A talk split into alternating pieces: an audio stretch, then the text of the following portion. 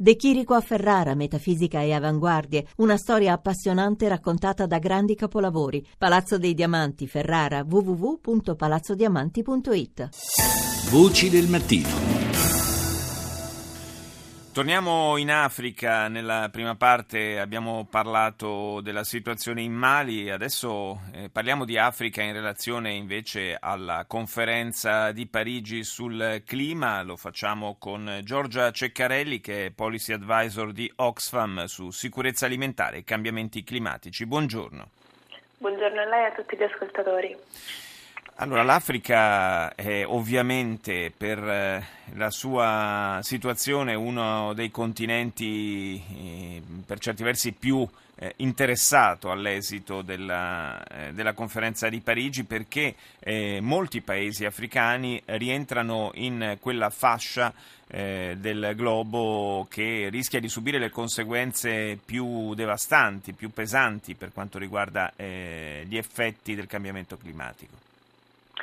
Sì, in realtà il rischio è molto più attuale di quanto possa sembrare perché gli effetti eh, di non ritorno dei cambiamenti climatici sono già in atto eh, e si tratta di paesi che sono assolutamente tra i più vulnerabili al mondo proprio eh, nel, nell'avere una, un numero, una quantità di risorse e anche le capacità per far fronte agli eventi estremi dei cambiamenti climatici molto più bassi di altri paesi. Si tratta quindi di eh, poter riuscire in qualche modo a far alzare l'attenzione ai negoziati di Parigi sul fatto che l'adattamento climatico, cioè la capacità di adattarsi ai cambiamenti che sono già in corso, è uno degli aspetti chiave del negoziato, eh, che non solo dovrà in qualche modo portare una, un accordo molto ambizioso sulla quantità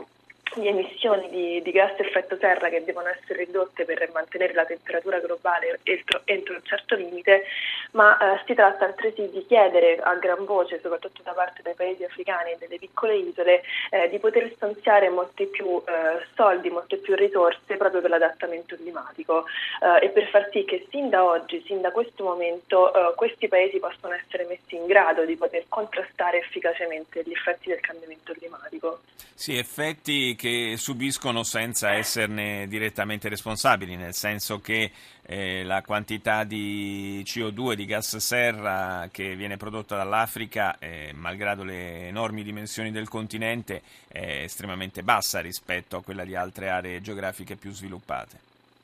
Esattamente, questo è uno dei più grandi paradossi di questi cambiamenti climatici che per lo più sono prodotti dai paesi più ricchi del mondo, dai cittadini più ricchi del mondo a scapito essenzialmente del, eh, della popolazione più povera. Un nuovissimo rapporto di Oxfam che è stato lanciato proprio ieri eh, ha denunciato come la metà più povera della, popol- della, popolazione del pianeta produce soltanto il 10% delle emissioni di CO2 eh, e allo stesso tempo però come dicevamo è la prima vittima dei cambiamenti climatici. Al contrario invece il 10% della popolazione più ricca del pianeta è responsabile della metà delle emissioni di anidride carbonica in atmosfera eh, e questo dà sol- non soltanto la scala eh, della natura di questa grandissima disuguaglianza in termini di emissioni di gas serra ma anche eh, rispetto a, agli effetti che questo produce.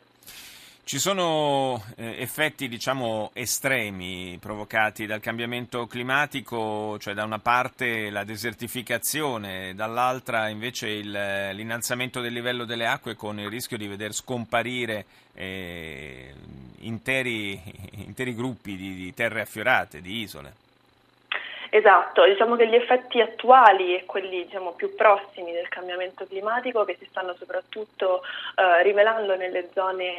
eh, in moltissime zone dell'Africa, pensiamo al Ghana, al Ruanda, alla Tanzania, al Kenya, all'Etiopia, eh, sono tutti paesi in cui l'innalzamento delle temperature ha in questi ultimi anni aumentato non solo giornate, eh, il numero di giornate più calde durante l'anno, eh, ma ha fatto sì che le piogge siano state molto più, più violente, molto più intense in periodi in cui cui in realtà non si aspettavano. E questo fondamentalmente soprattutto guardando alle attività eh, che svolgono le persone più povere, soprattutto le donne che essenzialmente sono dedite all'agricoltura, significa non eh, poter in nessun modo pianificare semi nel raccolto o comunque dover rivedere le loro, eh, le loro capacità e tutta la loro pianificazione del,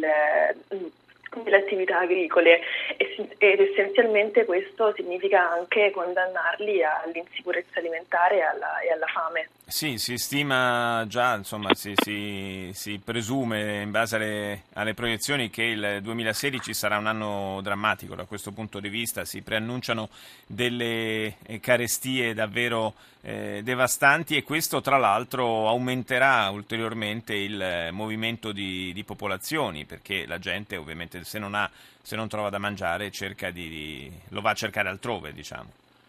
Esatto, purtroppo sì, eh, l'Organizzazione Meteorologica Mondiale ha proprio detto che il 2015 purtroppo non è stato l'anno più caldo, ma il 2016 sarà peggio e questo anche eh, per via del, degli effetti del Nino, che è questa sì. eh, componente meteorologica, questo effetto meteorologico che si ha sulle acque, ciclicamente sulle acque del Pacifico. Eh, le migrazioni climatiche sono già in atto, sono già in atto in tantissime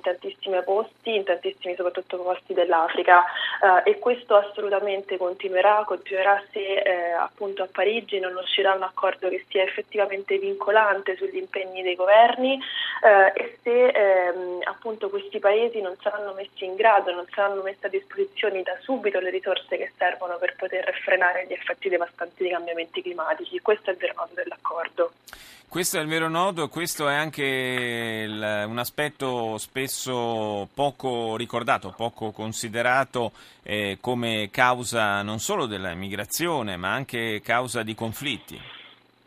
Esatto, esattamente. In un contesto geopolitico mondiale che è in forte subbuglio in questi giorni, le, il cambiamento climatico è assolutamente una delle cause più importanti di guerra. C'è stato un recentissimo ehm, articolo, studio uscito sul, sulla Siria. La Siria negli ultimi tre anni ha, siccità, ehm, ha, ha, subito una siccità devastante e si dice che questo sia, possa sicuramente essere stato un motivo in più della guerra civile attualmente in corso. Sì, certamente eh, è una concausa quantomeno importante eh, di questo conflitto e rischia di esserlo anche di altri. Ormai da tanti anni si dice che in futuro le guerre eh, si faranno soprattutto per eh, il cibo e per l'acqua, si torna un po' alle origini, diciamo così. Grazie a Giorgia Ceccarelli, di Policy Advisor di Oxfam su sicurezza alimentare e cambiamenti climatici per essere stata nostra ospite.